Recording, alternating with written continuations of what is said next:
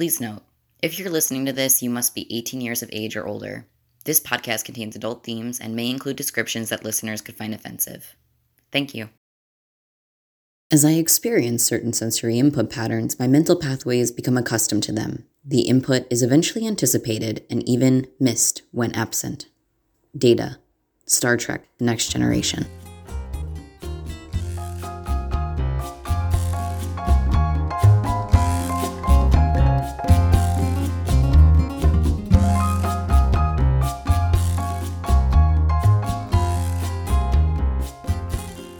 Welcome to the Kinky Nerdy Polly Podcast. This is episode 28. Hello, this is Al, reporting in from the 24th century. Just want to let you know that in this episode we'll be discussing spoilers for various series in the Star Trek franchise, most especially Star Trek The Next Generation. Also, there is a brief discussion about sexual assault. A timestamp will be included in the show notes for people who want to skip that content. Hello, I'm G, I'm M. and today we are going to be talking about Star Trek. Mostly TNG. Mostly TNG, but uh, I do want to talk a little bit about some of the other series. But M, why are we focusing mostly on TNG? Because that is the one that I have watched the most of. So, And you're nearly done with TNG, right? Nearly done. I have a c- couple episodes left that I have been just putting off, which is shame on me. No shame on putting things off in 2020. You know, season 7 just got too weird at the end. Oh yeah, the uh, Scottish ghost sex. Scottish ghost sex got really weird. That episode with the evolution stuff. Fascinating, but weird. Yeah. But yeah, we're going to be talking about Star Trek. It's a great television franchise started by Gene Roddenberry back in the day. It's been a really progressive TV franchise for the most part. I believe had the first interracial kiss on American television. Yeah. Uh, the original series had an episode whose message could be boiled down to uh, racism based on your skin color is really stupid. Yeah. For those who are curious, that episode is "Let That Be Your Last." Let that be your last battlefield. I also see Max put a, a note in here about Native American representation in season seven. Yeah, season 7 of TNG. Well, I think we watched this one together, G. Yes, Yes. it's the episode where Wesley Yes. becomes an energy being. Yeah, which was weird. But also, like, the rest of the episode, I felt like, you know, had a pretty decent Native American representation. I had looked it up while we were watching it because I was curious if those actors were actually Native American, and they are. So I felt like, at least on that level, it's good. And also, I think it did a good job because, like, wow, holy crap, it made me uncomfortable seeing, like, Picard handling some of these things. And you're like, oof, that's not the way to do that. And I think they kind of address that well. Yeah, So yeah, I'm not I'm not Native American or Indigenous, so I can't really speak on behalf of those people. But the representation was there. Also, there is a Native American main character on Star Trek Voyager, but my understanding is that his depiction has had a somewhat mixed reception Okay. by Native Americans and Indigenous peoples. Mhm. But also, I'm not an expert on that, and I'm not Native American or Indigenous myself, so. Uh, let's see, what else? Uh, other progressive things. One of the first lesbian kisses on American television Yeah. Which um, which what series or which um? Deep Space Nine. So Okay, you'll be seeing, be it seeing it. eventually once we start rolling through Deep Space Nine. There's also a lot of just in general a lot of representation of women in really important roles, leadership positions, governmental positions, and all across the spectrum of just you know they show the importance of various jobs and women are often on the forefront. Yeah.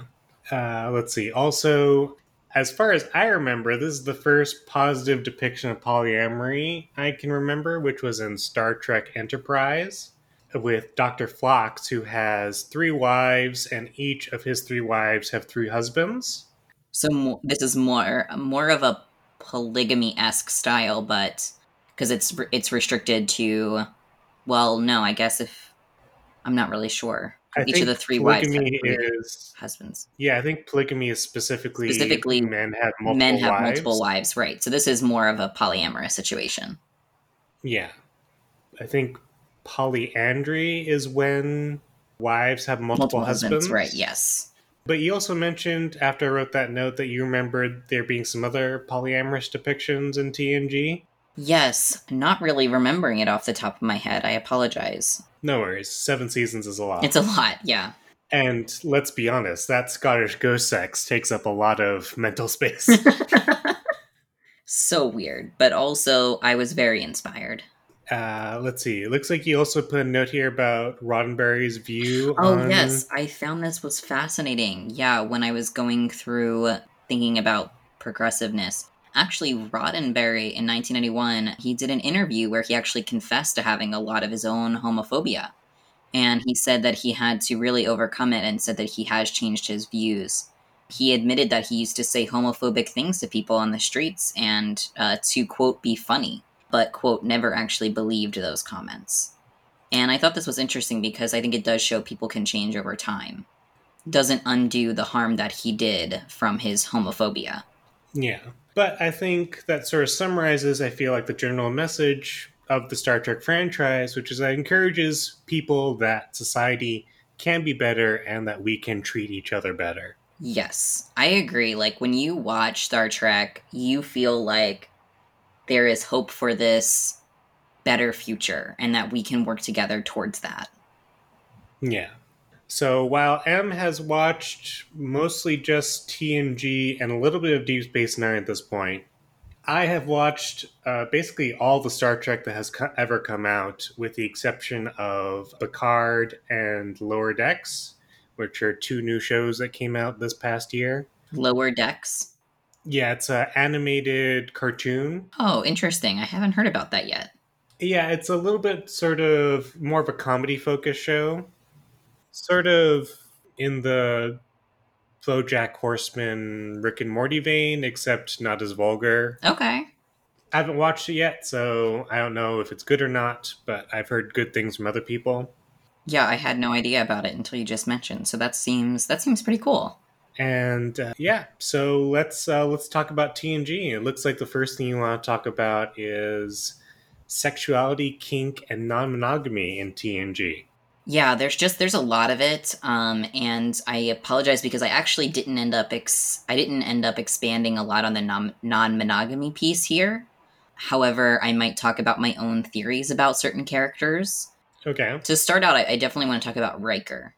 So Riker, you know, he's the ladies' man. Um, he's a, a little bit of a player in not a bad way, and he's very promiscuous, in my opinion.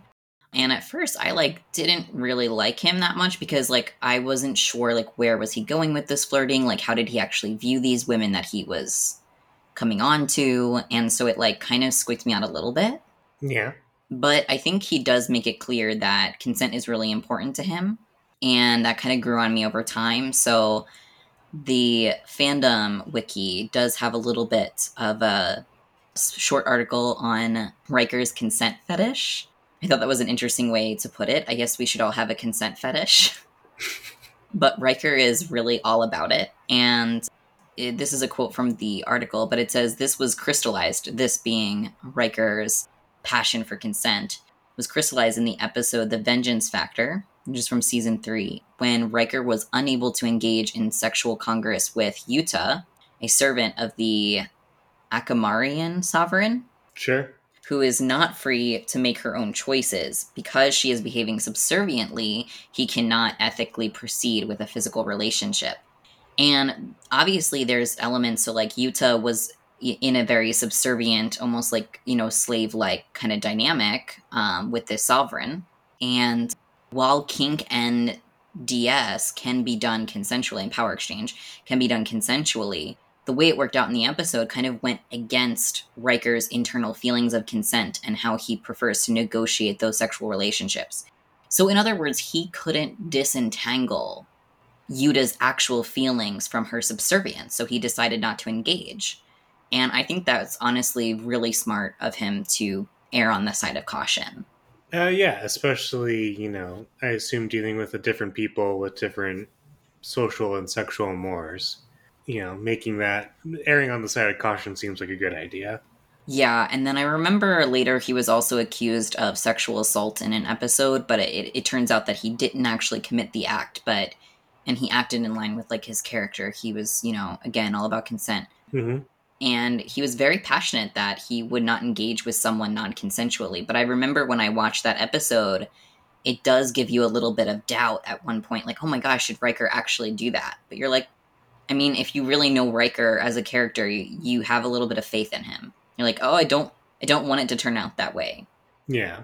so yeah, I felt like on the consent aspect of things, um, Riker does a great job, and on the non-monogamy aspect of it, when I view Riker's relationship with Troi, it's it's actually a really beautiful relationship, and it's something that I constantly watch them as someone who is in a queer platonic or has been in queer platonic relationships and been like they seem really queer platonic to me and or kind of like open like they they maintain a very close emotional platonic relationship and really encourage each other to explore other people but you can see that they really love each other. And in a way that is not just not strictly just a platonic love at least that's how i interpreted it. So I mean, I think it's clear that there's emotions there, especially when Riker's teleporter clone comes out from the planet. I forget what, what season that was. Do you remember that episode? what happens again? Oh yes. Oh gosh. Okay. I think i'm remembering that Yeah, I guess I should say transporter clone since that's what they're called in Star Trek. But yeah, so essentially there's an episode where where Riker there is some technobabble with the transporter and essentially there are two copies of Riker that were made, one that went back to the ship and one that was stuck on the planet. And the one that was stuck on the planet was stuck on the planet for 5 or 6 years. right And then like he finally gets rescued by the Enterprise and he's like, "Why did nobody ever come for me?" right. And and then he's like wait you you are me but you chose not to stay with Deanna you idiot. Yes and then they try to do a thing. Yeah. And it doesn't really work out. Yeah. Because at this point Troi's desires are also different. Yeah i mean she's changed a lot in the past however many years it's been since Right. uh Riker was stuck on the planet and he can't while his emotions may have helped him survive he can't recapture that relationship with her because too much has changed Right. Yeah, their relationship to me was just um it was really nice to see kind of like a non-conventional romantic relationship where it could be for me, I think it could really be a polyamorous thing, but where they are in a queer platonic relationship and, you know, are are free to have sexual relationships with other people and fall in love with other people. So and then of course you bring up G, you had brought up the episode where Riker falls in love with someone from an androgynous society. Uh, yes. So from what I remember, the this person is essentially from a society where nobody is allowed to express their gender. Uh, they're all supposed to be androgynous all the time. And Riker tries to convince this person that uh, he's fallen in love with to essentially run away from their society. Yes, because the person that he falls in love with, and I don't want to spoil too much, so maybe we should put in a little bit of a spoiler here. If you haven't watched this episode yet, it's episode it's the Outcast from season five of um, Star Trek TNG. So just a warning. The person that he falls in love with, of course, is is an outcast in their society because they actually do feel more feminine or more like a woman, and basically has a r- lot of really good um, chemistry with Riker and so, you know, Riker does encourage them to break out of that society because that society is basically oppressing them. So there is some criticism of this episode that I found, um, and we'll link to the article about the criticism because I didn't realize this, but apparently the episode was supposed to be a gay rights episode, or it was supposed to have elements of gay rights Mm-hmm. um, and it kind of really failed on that. So I didn't actually interpret it as even having that intention.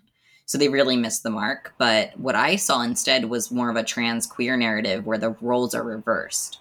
So, like, the androgynous character feels like a woman, which is taboo in their culture, and they're outcast for it. And in the end, they're forced to undergo treatment, which was like akin to conversion therapy in my eyes. So, very heavy episode. And, and Riker is absolutely distraught and really tries to make sure that they don't go through this treatment. This was, uh, it was honestly a very intense episode for me being a trans and queer individual to watch. Uh, yeah, I can I can definitely see that. It's been a while since I've watched that episode, and it was before I sort of started my own gender identity exploration. But I can definitely see that being a difficult episode to watch at this point. Yeah, it definitely has some heavy themes, and I think that they're good to address though. So while it wasn't the gay rights episode that some people were hoping for, I think it still did bring up um, a very important issue of what it means to enforce gender roles on people and how that is oppressive. Yeah. And this is going to be a very link heavy show notes. We have a lot of links. I'm also going to be including a guide to queer identity and metaphor in Star Trek, uh, which I found talking about you know different ways that queer identities found themselves on Star Trek and how they've been represented in Star Trek including some of the stuff we've already talked about and some other things from some series that we're not really going to talk about. That's awesome. Yeah, once I've uh, watched a little bit more of Star Trek besides just uh, mostly TNG, I will definitely look back at this guide. It looks like next you want to talk about homoeroticism.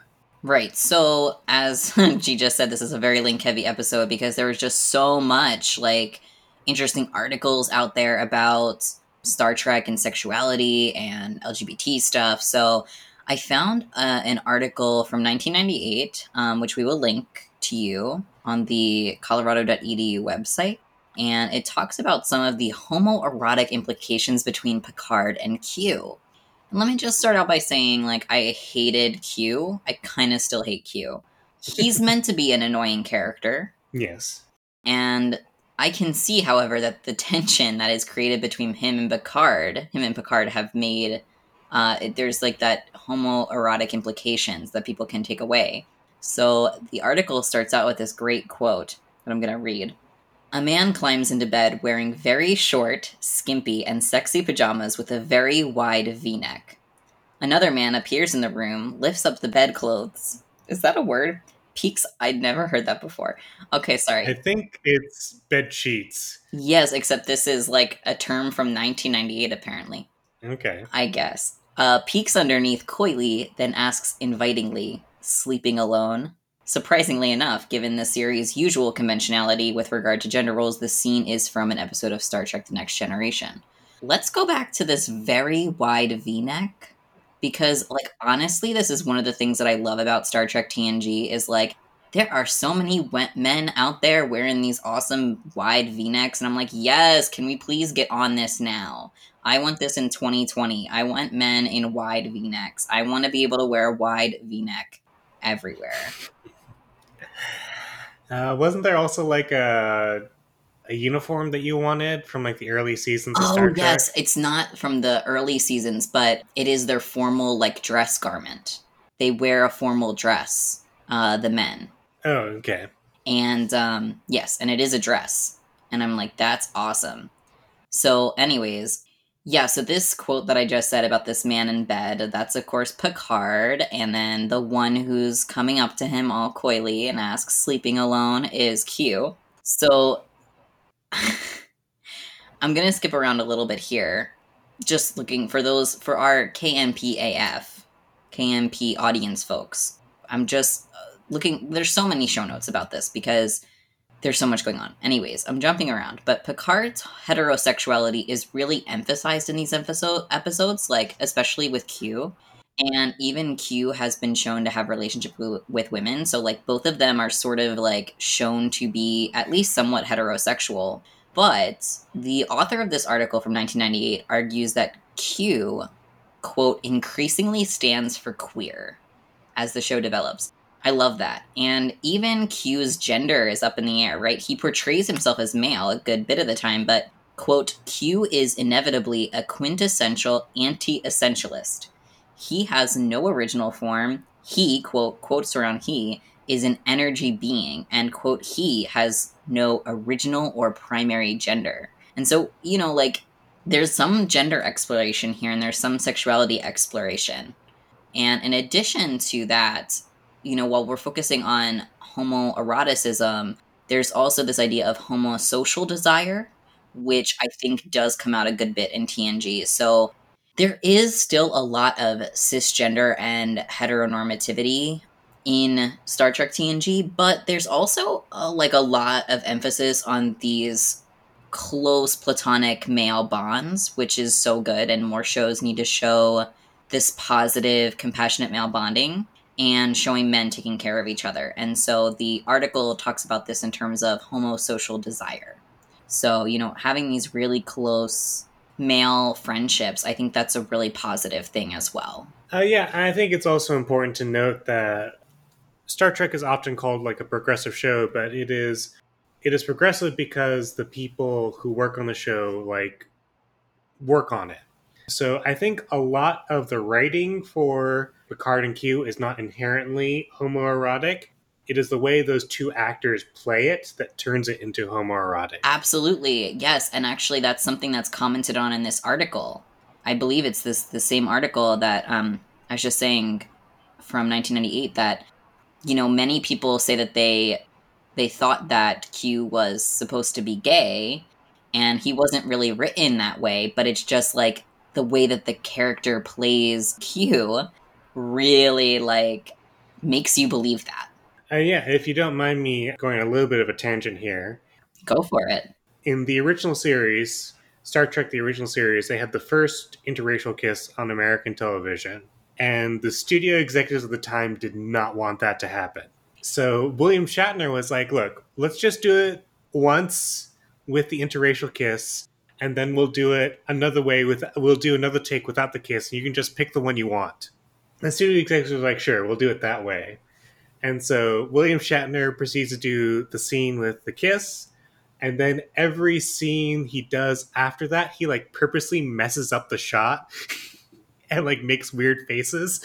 Wow. So like in the end, the only shot they could use was the one with the interracial kiss. That's pretty cool. Uh, but I also have heard some controversial things about Shatner, right? I've heard some stuff lately about him being transphobic. I haven't heard that. I do remember I followed him very briefly on Twitter like six or seven years ago, and then decided that I should stop following him on Twitter because it was not a particularly pleasant experience. Oh, no? Yeah. Of course, you know, Twitter as a whole is not a particularly pleasant experience, but no, that's. No, that's true. Yes, so it says I just pulled up an article here. William Shatner tangles with trans Twitter over the word cis. Oh yeah, he implied that like cis is a bad word. He says that he views that he's being harassed and debased by people calling him cisgender. So, yeah, unfortunately, there's some not great stuff there, but I'm still glad I can still recognize and appreciate that he helped to bring some progressive things to Star Trek. Yeah. So then looks like you want to talk about kinky Klingons. Yeah, hold on. We're rushing this. Oh, okay. Sorry. My impression of the of this episode is that there's a lot of like, oh, okay, next on the list is this. Let's do it. All right. Yes, I agree. We have this awesome like guideline of what we want to talk about, but I also want to like just leave room and breathers for like, okay, let's absorb that. Like, William Shatner might be a dick. I mean, I feel like that's something that applies to most of humanity.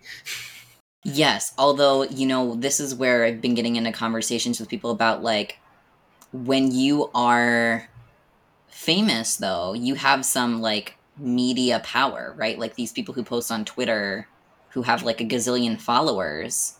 It's different than like Joe Schmo being transphobic.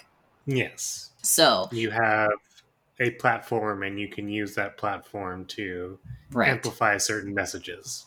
Yes, so I definitely agree. Like, everybody has an assholeish side, and then I also think that it's important for us to hold some of these people with more of this, like, broader platform more accountable to their shittiness.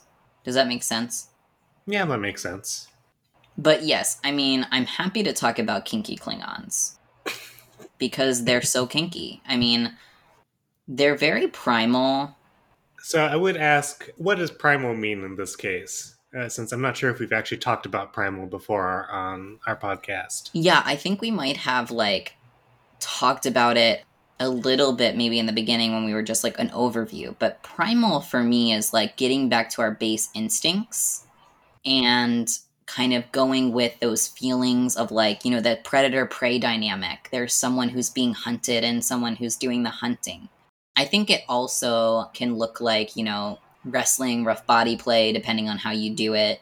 And I've also heard primal be described as like archetypes of things. So, like, you choose like that thing that you want to embody, whether that's the predator or the prey, or maybe it's the the hunter, or maybe it's um maybe it's just like a concept like surrender, or maybe it's a concept like the chase or something like that. And you want to like embody like what does that feel like as a visceral experience.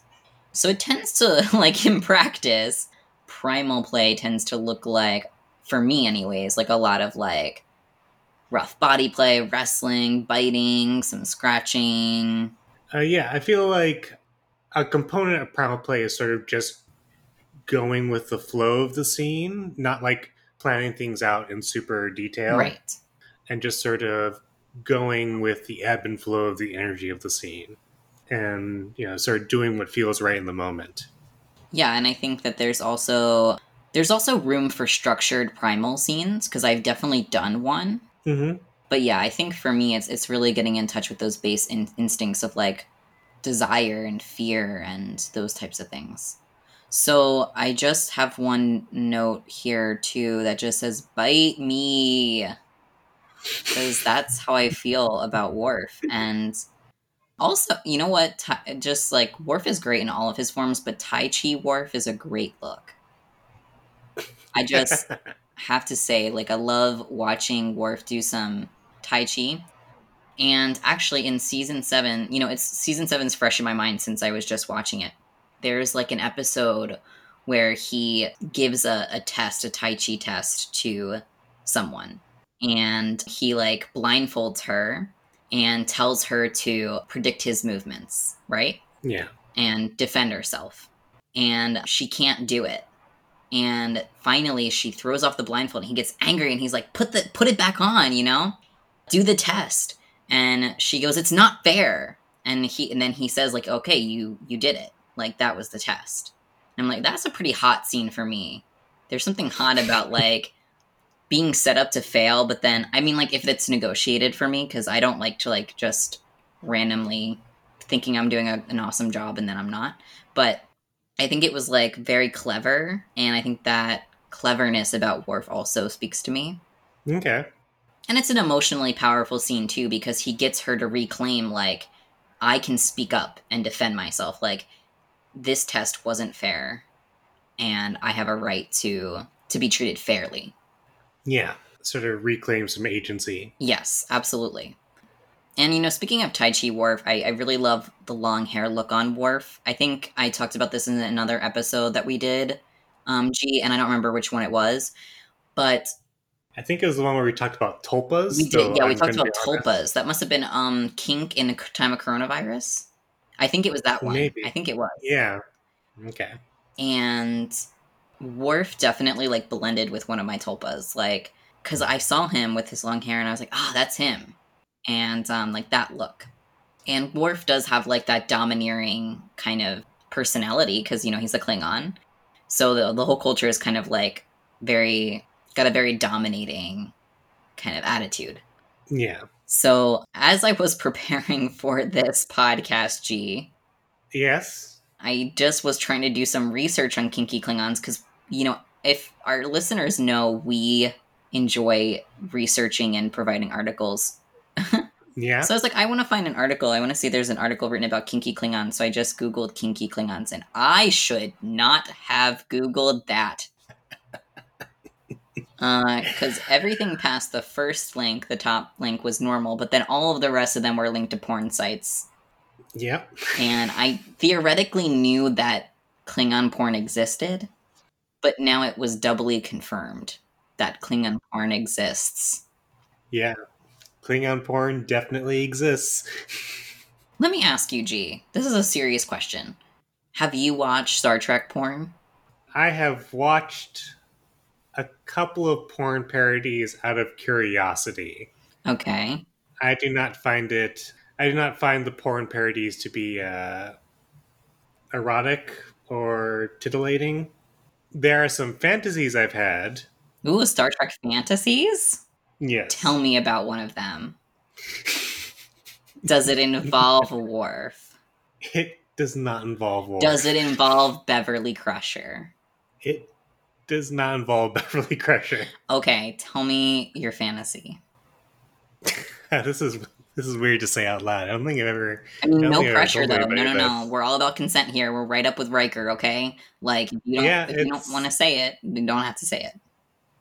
It's it's fine. So so so when I was so you haven't watched you haven't seen this alien yet, I think, because I don't think they really show up until uh, Star Trek Enterprise. But there's this race called the Andorians. It sounds kind of familiar.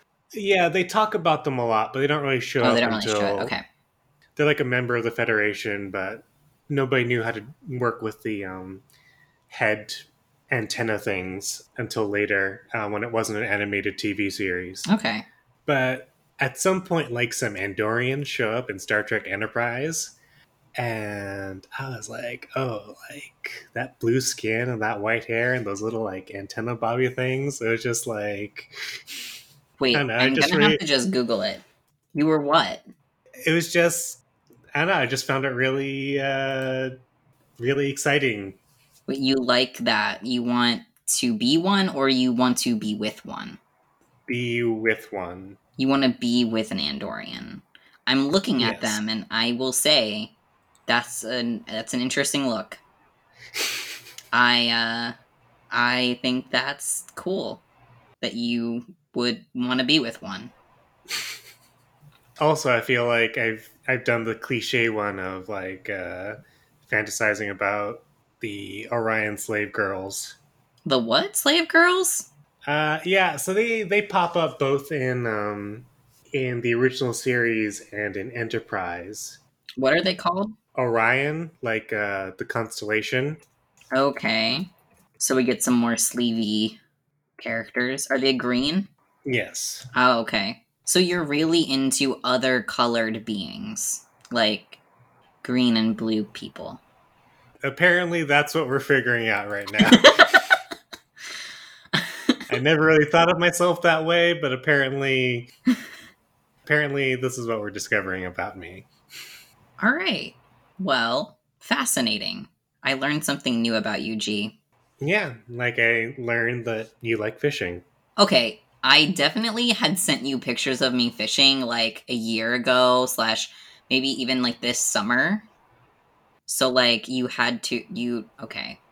Anyways, so getting back to Klingons being kinky, a Klingon biting someone indicates their desire to mate.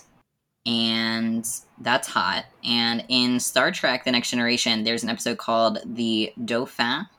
I'm pronouncing it French way. I don't know if it's supposed to be pronounced otherwise. Worf states that the mating ritual consists of a woman roaring, throwing things at the male, and occasionally clawing at him while the male reads love poetry and, quote, ducks a lot. So if you're really into that, then you might be a Klingon. Um, the one sad thing I think is that the Klingon society and culture, from my understanding, is not cool with homosexuality. They're very much like very, very heteronormative. And if you don't like conform to the masculine standards, then there's like there's also a lot of that. Like I think even for the women also have to subscribe to those standards a little bit. Yeah. And occasionally, you know, I'll see this this Tumblr post going around talking about what a what a Klingon kink club would be like, and how it would actually be like, oh, people being nice to each other and cuddling each other.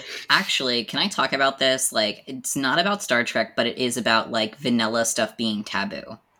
Okay. So, okay, if you come from a society like the Klingon culture, then obviously, like, your sex is going to be like a little bit more kinky naturally. So vanilla stuff can be kind of taboo, right? Yeah. And I actually found myself kind of in that predicament where I actually negotiated a scene with someone to like have vanilla sex with me. I was like, I am getting like kink is just like the norm for me now. I want to do it like cliche style. I want the mood lighting, I want the awful music, and I want it I want it slow and I want it gentle. Okay. That stuff was kinky. I was like, wow, that definitely like hit some of my buttons right there. so, you know, like kink is relative. Yeah. It makes me think like if I what if I was like born in a society that was just like normally very kinky? Would I still be inclined towards the taboo? Or would I just be happy since the whole society is kinky? Uh, I mean, it. I feel like a lot depends on whether the society is open to like alternative sexuality, or if it's like the Klingons, where you're expected to be rough and all the time. Yeah, it's an interesting idea. And we're we're approaching NaNoWriMo, and I had um, I was recently inspired to start writing a story of a um, a very religious kinky society. Um, Okay. so I'm curious to see where it takes me, but I'm also wondering if maybe I could play around with like some of these characters end up feeling like kind of vanilla, and how would the society treat them? All right. So yeah, that's that's um that's Cl- Kinky Klingons. I texted uh, you know D. Yes. Okay, so I remember D is the one who got me. By the way, I should have given him a shout out in the beginning, but D is the one who actually introduced me to Star Trek TNG, and um, so I'm forever grateful. And I remember, you know, like as I was getting to know who the Klingons were, I texted him while he was at work, and I I didn't know that he was he had up his messenger on his computer, and I just wrote him like, "Oh my god, all of the all of the Klingons are so kinky," and apparently he was actually training a new person who was like watching over his shoulder when my text message when my message popped up. Uh, and I apologize for that. But yeah, so D also reminded me of one other thing that Worf did that I really liked. And it's not that kinky, but it's kind of kinky to me because service is kinky. And actually, Worf performs a Klingon tea ceremony at some point early on. Hmm And um, for me, I just thought it was it was very lovely. I really enjoyed. Um, first of all, it teaches you a little bit more about Klingon culture Yeah. and I, I enjoy tea ceremony in real life. So that was cool. I guess this is all to say I really like Worf, but I didn't go around and say all of the other characters. And actually, okay, because I've been talking too much, G, let me first ask you Yes. of the main crew, uh, go around and say whether or not you would date them. Of the main crew, like the bridge crew Yeah, plus Crusher and and LaForge. and LaForge. okay.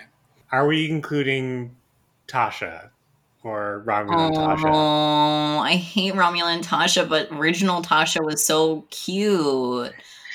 Um, no, forget Tasha. Okay. Uh, She's dead. so did the writers. yeah. Let's see. Let's see. I could see myself dating Picard. Yeah, who can't who couldn't? Who couldn't see themselves dating that wonderful man?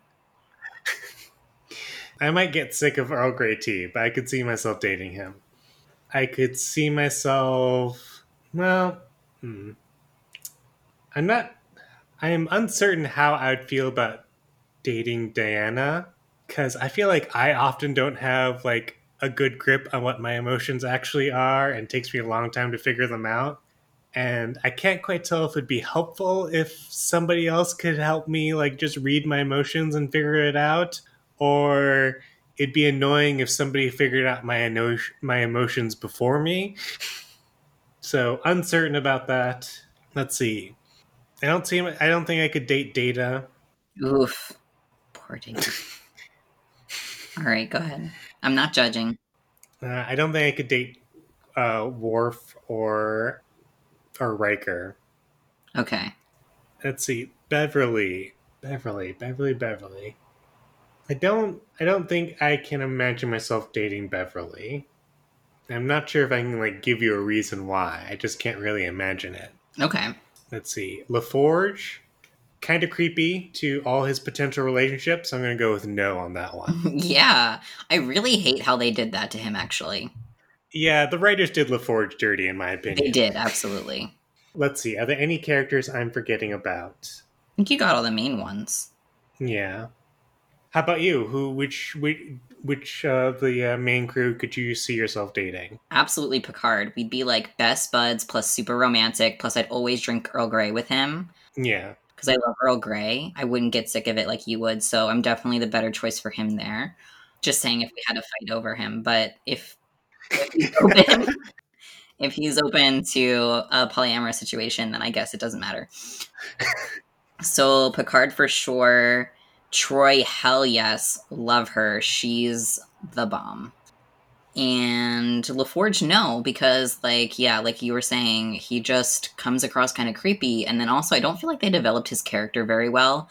However, I have read Data X Geordi fan fiction, and I do like them as a pairing. Okay. Um, so I definitely date Data. That would probably be a very kinky relationship for me. Yeah. He's a robot. Well, he's an android and I want to be an android, so lots of good stuff there. Worf, for sure, as we know, very kinky relationship. Riker, yes, but strictly a sexual relationship, zero kink and zero romance. Okay. Beverly Crusher, no, because she's too uh, mother figure.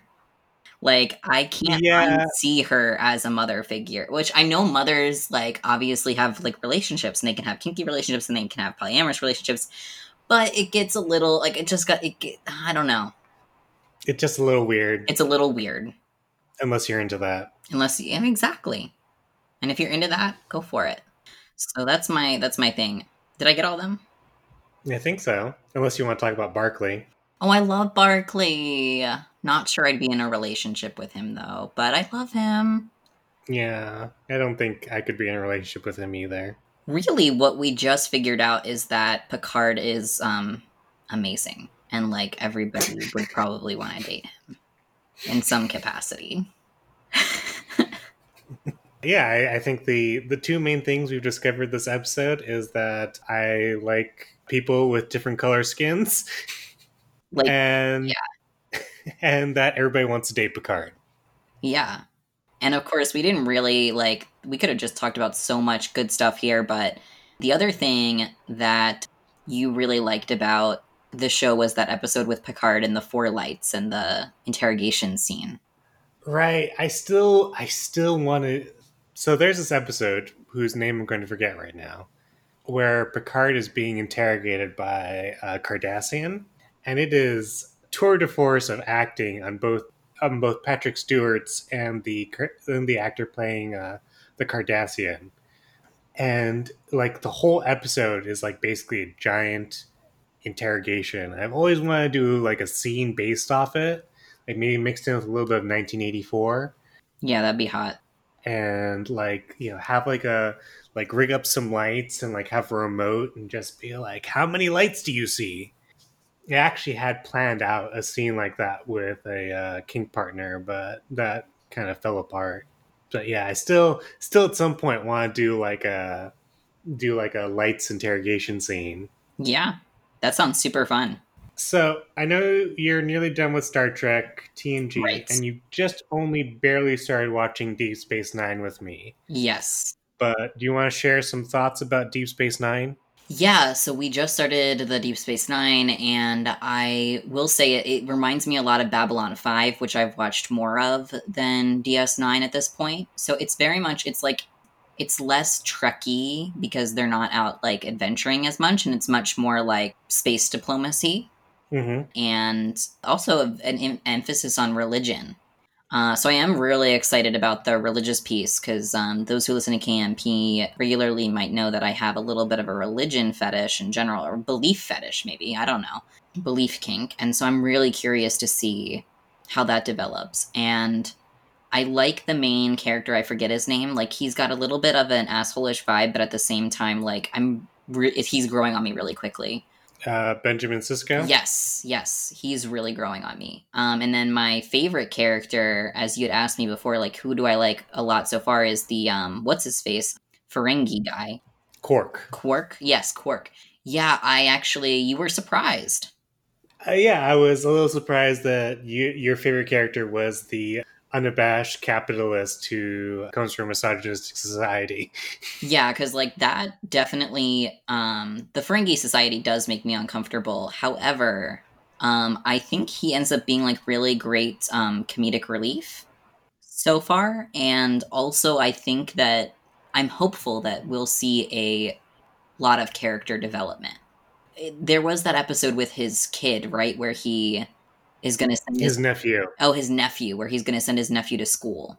Uh, that was more Rom, his father, like deciding to send his his son to school. Oh, okay. Yeah, I just remembered like that kind of is already pushing the limitations of the Ferengi society and culture.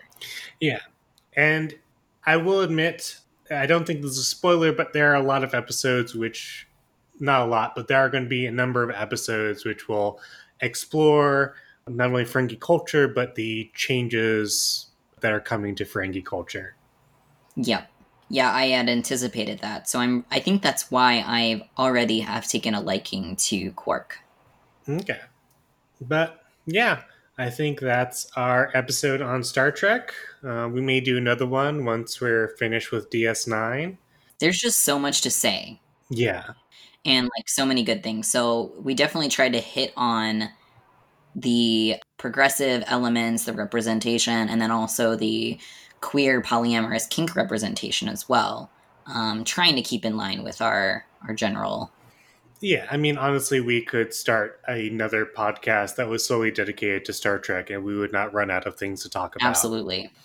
Well, if you enjoyed this episode, please share it with your friends. If you have fellow Trekkies or uh, you're a budding Trekkie, share this with other folks that you think would like it. Uh, if you like our show a, and you want to donate, there will be a link at the bottom of the show notes. So now we have to do our sign off. Should we make it so? Was that too cheesy? I really wanted to throw it in there somewhere, but I wasn't sure. We should have done it at the beginning. Holy shit, I should have just been like, make it so! You know, like I really had an opportunity there at the beginning, and then fuck. Whatever. It's the end, and we're gonna make it so. This is M. This is G. Don't be afraid to love how you love, Love what you love. and love who you love. If you'd like to get in touch with either M or myself, you can tweet us at KNP Podcast. You can find us at knppodcast.tumblr.com, or you can email us at kinky.nerdy.poly at gmail.com.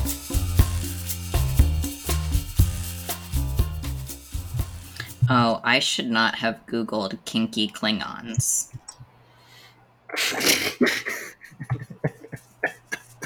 Because I didn't realize there was like actual porn of that. I don't know why I didn't know that. Now I, I, it's been doubly confirmed. Um, I didn't, I didn't want the porn, but now I know. Uh, Kate Jancy had like this Tumblr post floating around about how like a kink club in in Klingon society would actually be like Like vanilla. really really nice and gentle to each other. Yes. Ah. Sorry. More more Klingon porn. I did not need to know that that exists. Of course, now I'm gonna have to go watch some of it.